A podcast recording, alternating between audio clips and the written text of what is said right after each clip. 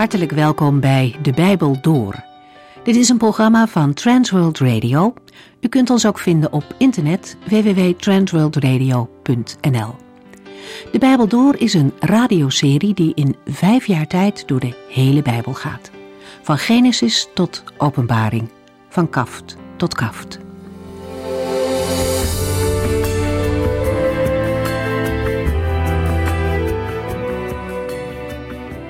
De vorige keer hebben we een begin gemaakt met het boek Openbaring.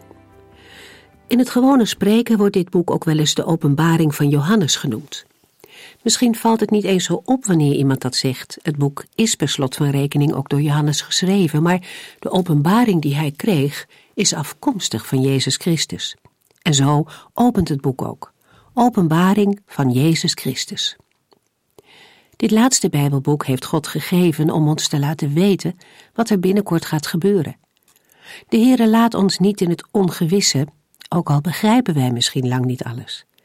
We mogen ons erin verdiepen en zo de toekomstplannen van God steeds beter leren kennen. Gelukkig zijn de mensen die de woorden van de profetie horen en ze ook bewaren. Dat zegt Johannes zowel in het eerste als in het laatste hoofdstuk van dit boek. Het duurt namelijk allemaal niet zo lang meer en dan gaan deze profetieën in vervulling. En dan is het goed om bij die groep mensen te horen die deze woorden serieus genomen hebben. Openbaring is een boek over de toekomst, maar het is ook een boek over lijden. We zullen zien dat wie Christus volgt te maken krijgt met moeilijkheden, tegenstand en lijden. Maar we zullen ook lezen over de overwinning die klaar ligt voor iedereen die trouw blijft aan Christus. Juist dit laatste Bijbelboek zit vol troost en aanmoediging voor degenen die het moeilijk hebben. Het tilt ons uit boven de omstandigheden en laat ons zien waar het allemaal op uitloopt. Dit boek helpt ons om de dingen van dit leven in het perspectief van de eeuwigheid te zien. Vandaag kunt u naar het tweede deel van de inleiding op Openbaring luisteren.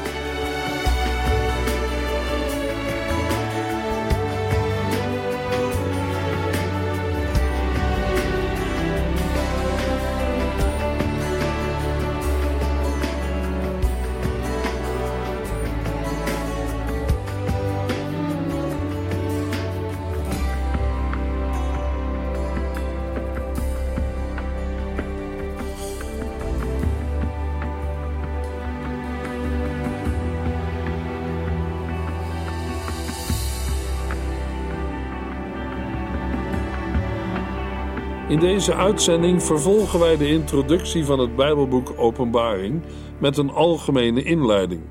Zoals Genesis het Bijbelboek van de oorsprong is, zo is Openbaring het Bijbelboek van de voleinding. Gods verlossingsplan wordt verwezenlijkt en Gods heilige naam wordt bevestigd voor heel de schepping. Hoewel ook de evangeliën en brieven talrijke profetieën bevatten, is Openbaring het enige Bijbelboek in het Nieuwe Testament dat zich primair richt op toekomstige gebeurtenissen. Het opschrift van het Bijbelboek, Apocalypsis, betekent openbaring, ontsluiering of onthulling. De Heere onthult zijn plan met de mensheid en de wereld. Het Bijbelboek Openbaring, dat geschreven is door Johannes tijdens zijn ballingschap op het eiland Patmos, concentreert zich op visioenen en symbolen van de opgestane Jezus Christus, die als enige de macht heeft de aarde te oordelen, haar te herscheppen en te regeren in gerechtigheid. De titel van het Bijbelboek is in veel moderne vertalingen Openbaring van Johannes. Ook staat het bekend als Apocalyps, een omzetting van het Griekse woord apokalypsis. Het eerste vers bevat een betere titel. Apocalypsis Jesu Christu, openbaring van Jezus Christus. Deze titel kan worden opgevat als een openbaring afkomstig van Christus of als een openbaring die gaat over Christus. Beide opvattingen zijn van toepassing. Vanwege de inhoudelijke eenheid van dit boek en vanwege het feit dat het woord apocalypsis een enkelvoud is, is de benaming openbaringen niet juist. Wie is de schrijver van het Bijbelboek Openbaring? De stijl, symmetrie en indeling van Openbaring laat zien dat het Bijbelboek geschreven is door één schrijver. Deze wordt 4-maal Johannes genoemd, vanwege de inhoud van het Bijbelboek Openbaring en de adressering aan 7 gemeenten, ging het Bijbelboek al snel rond en werd het in de vroeg-christelijke kerk overal bekend en erkend. Het wordt veelvuldig genoemd en geciteerd door schrijvers uit de 2e en 3e eeuw en het werd opgenomen in de verzameling Bijbelboeken van het Nieuwe Testament. Vanaf het begin werd het Bijbelboek Openbaring beoordeeld als een authentiek werk van de apostel Johannes. Dezelfde Johannes die het 4e evangelie en de 3 brieven van Johannes schreef. Vooraanstaande kerkleiders, onder meer Justinus de Martelaar, Irenaeus, Clemens van Alexandrië, Tertullianus en Origenes, waren deze mening toegedaan. De opvatting dat het Bijbelboek Openbaring een authentiek werk van de apostel Johannes is, werd zelden in twijfel getrokken tot Dionysius in het midden van de 3e eeuw verschillende argumenten aanvoerde tegen het apostolisch auteurschap van het Bijbelboek Openbaring. Dionysius constateerde een duidelijk verschil in stijl en theologie tussen het Bijbelboek Openbaring en de Bijbelboeken die hij aan Johannes toeschreef. Hij concludeerde daaruit dat het Bijbelboek Openbaring geschreven moest zijn door een andere Johannes dan de schrijver van het evangelie en de 3 brieven. De interne bewijsvoering levert inderdaad wat problemen op voor de traditionele opvatting en wel om de volgende redenen. 1. Openbaring wijkt grammaticaal gezien af van het 4e evangelie en de brieven van Johannes. 2. Er zijn verschillen in woordenschat en taalgebruik. 3. De theologische strekking van het Bijbelboek Openbaring wijkt in nadruk en presentatie af van de andere geschriften van Johannes. 4. In deze andere geschriften wordt het gebruik van de naam Johannes vermeden, maar in het Bijbelboek Openbaring komt de naam van Johannes 4-maal voor. Ondanks deze reële knelpunten moet men met 2 dingen rekening houden. 1. Er is een aantal opmerkelijke overeenkomsten tussen Openbaring en de andere Bijbelboeken die van oudsher aan Johannes zijn toegeschreven. Bijvoorbeeld het kenmerkend gebruik van benamingen als woord, lam en waarheid, als ook de zorgvuldige uitwerking van contrasten zoals licht en duisternis, liefde en haat, goed en kwaad. 2.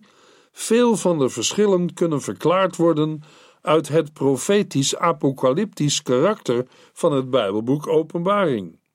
Hierdoor sluit het Bijbelboek Openbaring nadrukkelijker aan bij de profetische Bijbelboeken van het Oude Testament, wat zijn sporen heeft nagelaten in het taalgebruik en de theologische nadruk. De interne bewijsvoering, hoewel niet zonder problemen, hoeft dan ook niet het oude en sterke externe getuigenis voor de apostolische oorsprong van dit belangrijke Bijbelboek te ontkrachten. De schrijver en apostel Johannes was blijkbaar bekend bij de gemeenten in Klein-Azië die dit Bijbelboek ontvingen, en dat sluit aan bij het gebruik van de naam Johannes zonder dat er een nadere aanduiding aan wordt gegeven. Conclusie: in de vroege kerk overheerste de overtuiging dat de apostel Johannes de schrijver is van het Bijbelboek Openbaring. De bezwaren die tegen deze opvatting worden geuit, met name het verschil tussen Openbaring, het evangelie en de brieven van Johannes, moeten weliswaar serieus worden bestudeerd, maar maken het apostolisch auteurschap niet minder aannemelijk. De alternatieve theorieën zijn zelf ook niet zonder problemen. Het is dan ook het beste om aan te sluiten bij het getuigenis van de vroege kerk en het Bijbelboek Openbaring toe te schrijven aan de apostel Johannes. In welke tijd is het Bijbelboek Openbaring geschreven? De profetische woorden van het Bijbelboek Openbaring zijn gericht aan 7 christengemeenten in de Romeinse provincie Azië. De eerste boodschap is voor de gemeente van Efeze, de belangrijkste stad in Azië. Daarna volgen de brieven aan de 6 andere gemeenten, geografisch gezien met de wijzers van de klok mee. Mogelijk heeft het Bijbelboek oorspronkelijk onder de christengemeente gecirculeerd volgens deze cirkelvormige route. Terwijl de 7 brieven in de eerste plaats bestemd waren voor deze 7 gemeenten, zijn ze ook van belang voor de kerk in haar geheel. We lezen in alle 7 brieven de woorden: als u oren hebt, luister dan naar wat de Geest tegen de gemeenten zegt. Johannes' getuigenis aangaande Christus bracht de Romeinse autoriteiten ertoe hem te verbannen naar het kleine afgelegen eiland Patmos in de Egeïsche Zee. Dit eiland van vulkanisch rotsgesteente was een van de vele verbanningsoorden van de Romeinen voor misdadigers en politieke gevangenen. Het Bijbelboek Openbaring is dan ook geschreven in een tijd dat de vijandschap tegen het christendom uitmondde in openlijke vervolging. Dit valt onder meer op te maken uit het feit dat verschillende keren gesproken wordt over martelaren. Vanwege de vele parallellen tussen het beest en het Romeinse Rijk en tussen Babylon en de stad Rome is het waarschijnlijk dat deze christenvervolging uitging van de Romeinse overheid. Ook het gegeven dat Johannes zelf vanwege de verkondiging van het evangelie verbannen was naar Patmos wijst in die richting. Mogelijk hing de christenvervolging door de Romeinse overheid samen met de weigering van de christenen om de keizer als God te erkennen. Uit de eerste eeuw na Christus zijn ons 2 keizers bekend onder wie christenvervolging plaatsvond. Keizer Nero, die regeerde in de jaren 54 tot 68 na Christus, en keizer Domitianus, die regeerde in de jaren 81 tot 96 na Christus. Over de christenvervolging onder Nero zijn we vrij uitgebreid geïnformeerd, onder meer door de Romeinse historicus Tacitus. Hij vermeldt dat toen na de brand in Rome geruchten de ronde deden dat Nero de brand zou hebben aangestoken, Nero de christenen aanwees als de schuldigen om de aandacht van zichzelf af te leiden. Dit leidde tot vreselijke christenvervolgingen. Tacitus schrijft in een van zijn boeken: sommigen werden in huiden van wilde dieren gehuld en door honden verscheurd. Anderen werden aan een kruis genageld of moesten worden verbrand en dienden zo als verlichting in de nacht wanneer de dag voorbij was. Nero had zijn tuinen voor dit schouwspel geopend. Tacitus, die overigens bepaald niet positief tegenover het christendom stond, voegt hier nog aan toe dat de christenen niet werden omgebracht met het oog op het algemeen welzijn, maar vanwege de wreedheid van één mens, keizer Nero. Hoewel dit nergens uitdrukkelijk wordt vermeld, is het niet onmogelijk dat de weigering om Nero als God te erkennen voor hem een rol speelde in het aanwijzen van de christenen als zondebok. Er zijn namelijk gegevens die erop wijzen dat Nero zichzelf als God zag en aanbidding voor zichzelf opeisten. Over de christenvervolgingen onder keizer Domitianus zijn we minder uitvoerig geïnformeerd. Weliswaar maken verschillende vroeg-christelijke auteurs er melding van en beschrijven enkele latere Romeinse historici Domitianus als bijzonder wreed en paranoïde. Maar hun historische betrouwbaarheid op dit punt wordt ook wel in twijfel getrokken. Toch is het moeilijk te verklaren hoe binnen de vroeg-christelijke kerk de traditie van vervolging onder Domitianus kon ontstaan als hier niet minstens een kern van waarheid in zou zitten. Bovendien zijn er nog andere historische gegevens waaruit kan worden opgemaakt dat Domitianus de christenen vervolgde. De Romeinse historicus Dio Cassius vermeldt bijvoorbeeld dat Domitianus mensen verbande of ter dood bracht op de beschuldiging van goddeloosheid, een misdaad waarvan christenen vaker werden beschuldigd omdat zij niet deelnamen aan de keizerverering.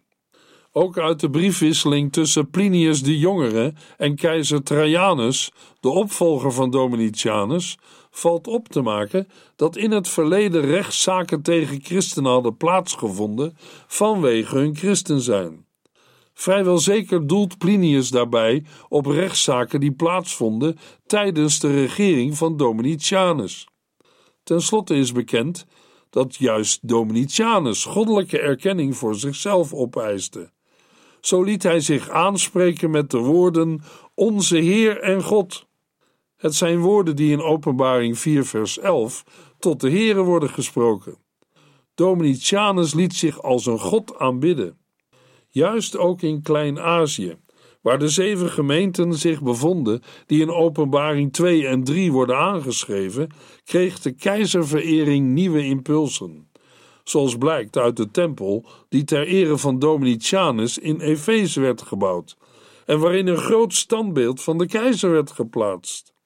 Het is dan ook aannemelijk dat onder keizer Domitianus de christenen eveneens zwaar werden vervolgd. Deze gegevens leveren 2 mogelijke dateringen op voor het Bijbelboek Openbaring. Beide mogelijkheden hebben voorstanders gevonden onder de Bijbelonderzoekers die zich met dit vraagstuk hebben beziggehouden.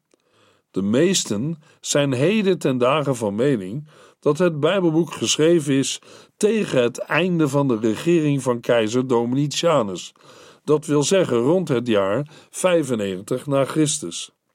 Maar een niet onbelangrijke minderheid dateert het Bijbelboek rond het jaar 68 na Christus, kort na de regering van keizer Nero, toen de van hem uitgaande christenvervolging nog vers in het geheugen lag. Als we de argumenten voor en tegen kritisch onder de loep nemen, blijkt dat ze geen van alle dwingend zijn. Het is dan ook niet goed mogelijk een keuze te maken tussen deze 2 voorgestelde dateringen. Voor de uitleg van het Bijbelboek Openbaring heeft het niet maken van een keuze met betrekking tot de datering nauwelijks gevolgen. Omdat de tijd kort na keizer Nero en die aan het eind van de regering van keizer Domitianus erg op elkaar leken. In beide perioden werd de christelijke gemeente vervolgd en had zij de troost en aanmoediging nodig die in dit Bijbelboek wordt gegeven. Het Bijbelboek Openbaring heeft over elk van de 3 personen van de goddelijke drie-eenheid veel te zeggen. Maar Openbaring is vooral duidelijk in de beschrijving van de opgestane Christus, die alle macht heeft ontvangen om de aarde te oordelen. Hij wordt Jezus Christus genoemd, die trouw de hele waarheid bekend maakt. Hij is de eerste die uit de dood terugkwam en leeft. Hij is de heerser over alle koningen van de aarde. Hij is de eerste en de laatste, de levende, de Zoon van God, de heilige, de betrouwbare, de Amen, de trouwe en oprechte getuige, het begin van Gods schepping. De leeuw uit de stam van Juda, de nakomeling van David, het lam, de trouwe en oprechte, het woord van God, koning over alle koningen en heer over alle heren. De Alfa en de Omega, de schitterende morgenster, de Heer Jezus Christus. Het laatste Bijbelboek van het Nieuwe Testament is met recht Openbaring van Jezus Christus. In Openbaring 1 vers 1 lezen we, in dit boek onthult Jezus Christus de geheimen die God hem heeft bekendgemaakt. Hij laat zijn dienaar zien wat er binnenkort moet gebeuren.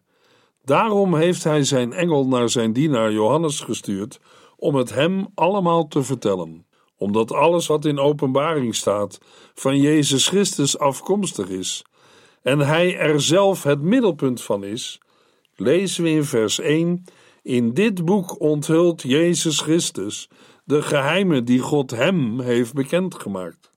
Het Bijbelboek opent met een visioen van de Heer Jezus in zijn heerlijkheid en majesteit, en schildert zijn gezag over de hele christelijke gemeente.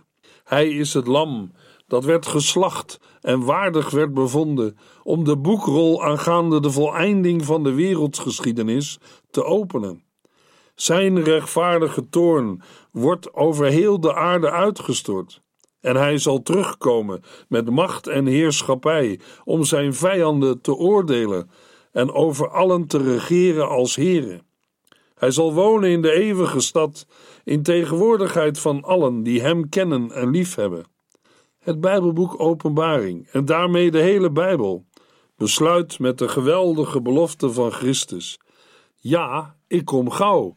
Ja, ik kom al spoedig.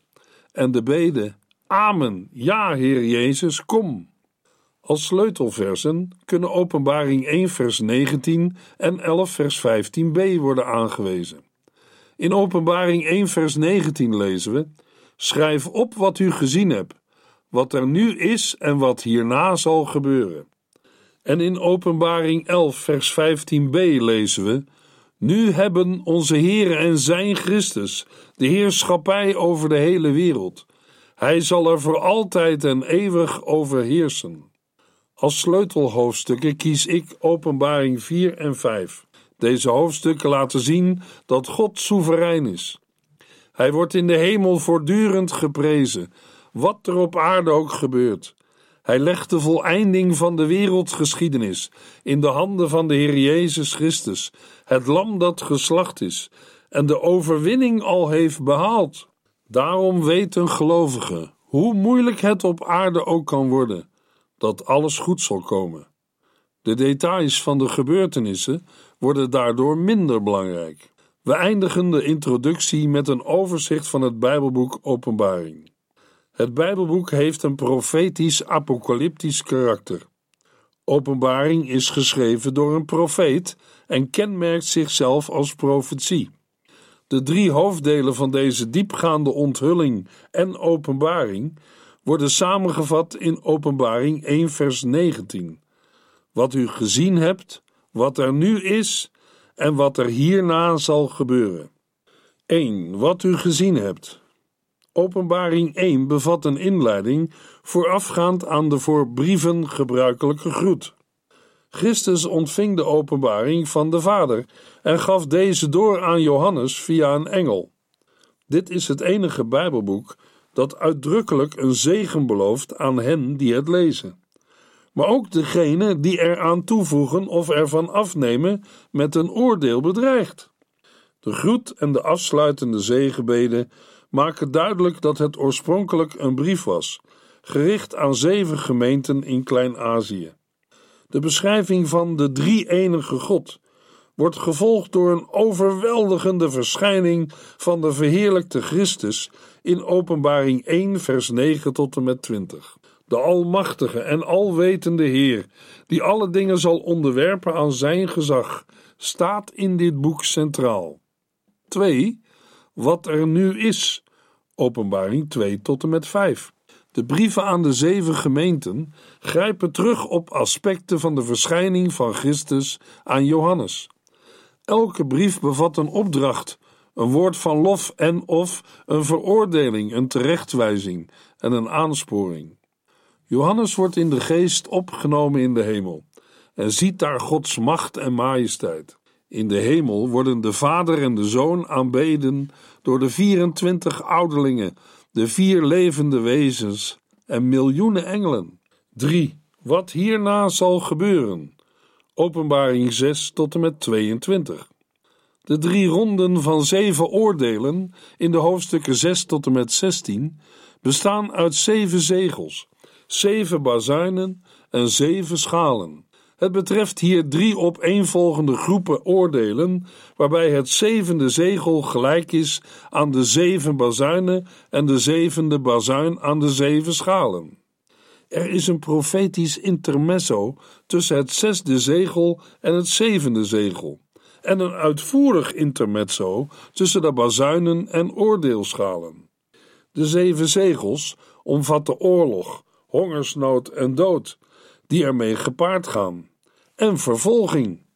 Het profetisch intermezzo tussen het 6e en 7e zegel beschrijft de beschermende verzegeling van de 144.000 uit het volk van Israël, 12.000 uit elke stam. Ook is er een vooruitzien naar een ontelbare menigte mensen uit alle volken van de aarde die komen uit de grote verdrukking. De catastrofale gebeurtenissen tijdens de meeste bazuinoordelen worden weeën genoemd. Het intermezzo tussen de 6e en 7e bazuin beschrijft een nieuwe roeping van Johannes.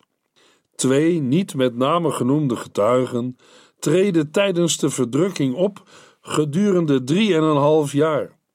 Aan het eind van de periode van hun werkzaamheid worden ze overwonnen door het beest, maar hun opstanding en hemelvaart verbijsteren hun vijanden.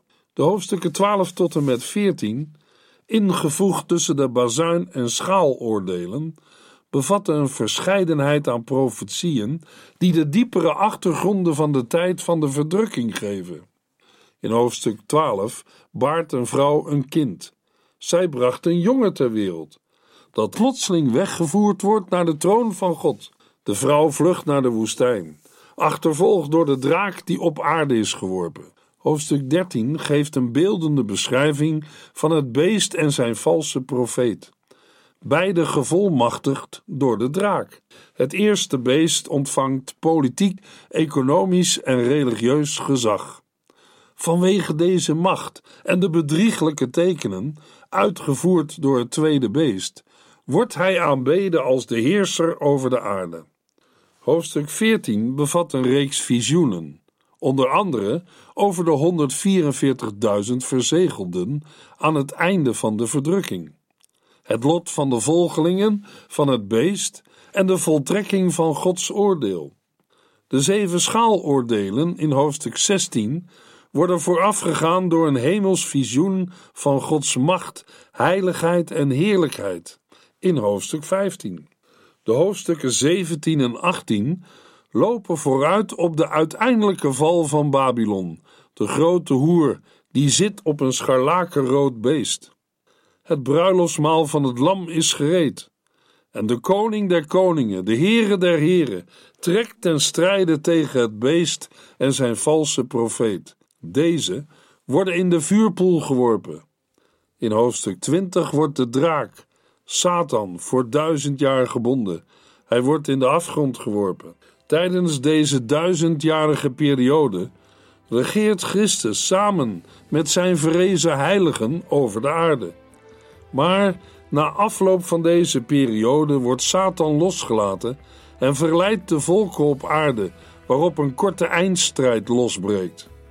Deze wordt gevolgd door het oordeel voor de grote witte troon. Ten slotte ziet Johannes een nieuwe, onvergankelijke schepping, zonder zonde, dood, pijn of verdriet. Het nieuwe Jeruzalem symboliseert de verheerlijkte gemeente van Christus. Haar veelkleurige gesteente zal Gods heerlijkheid weerspiegelen en zij zal voortdurend met licht gevuld zijn. Maar het geweldigste van alles is dat de gelovigen in Gods nabijheid zullen zijn. Het Bijbelboek Openbaring sluit af met een epiloog die de lezers ervan verzekert dat Christus spoedig zal komen en allen die het water dat leven geeft gratis willen nemen, uitnodigt te komen tot de Alfa en de Omega, de blinkende morgenster. In de volgende uitzending gaan we dieper in op Openbaring 1 vers 1.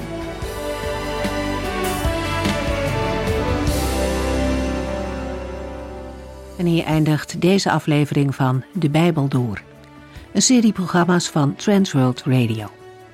Wilt u ons iets vragen of meer weten? Dan kunt u altijd contact met ons opnemen. Bellen kan overdag met 0342 478432. Per post Transworld Radio, postbus 371, postcode 3770, Anton Johannes in Barneveld. En e-mailen kan ook. debijbeldoor@transworldradio.nl. En natuurlijk ook via onze website transworldradio.nl. Dit programma werd gepresenteerd door Cor Weda en Ike André. En namens iedereen die er nog meer aan meegewerkt heeft, graag tot de volgende keer.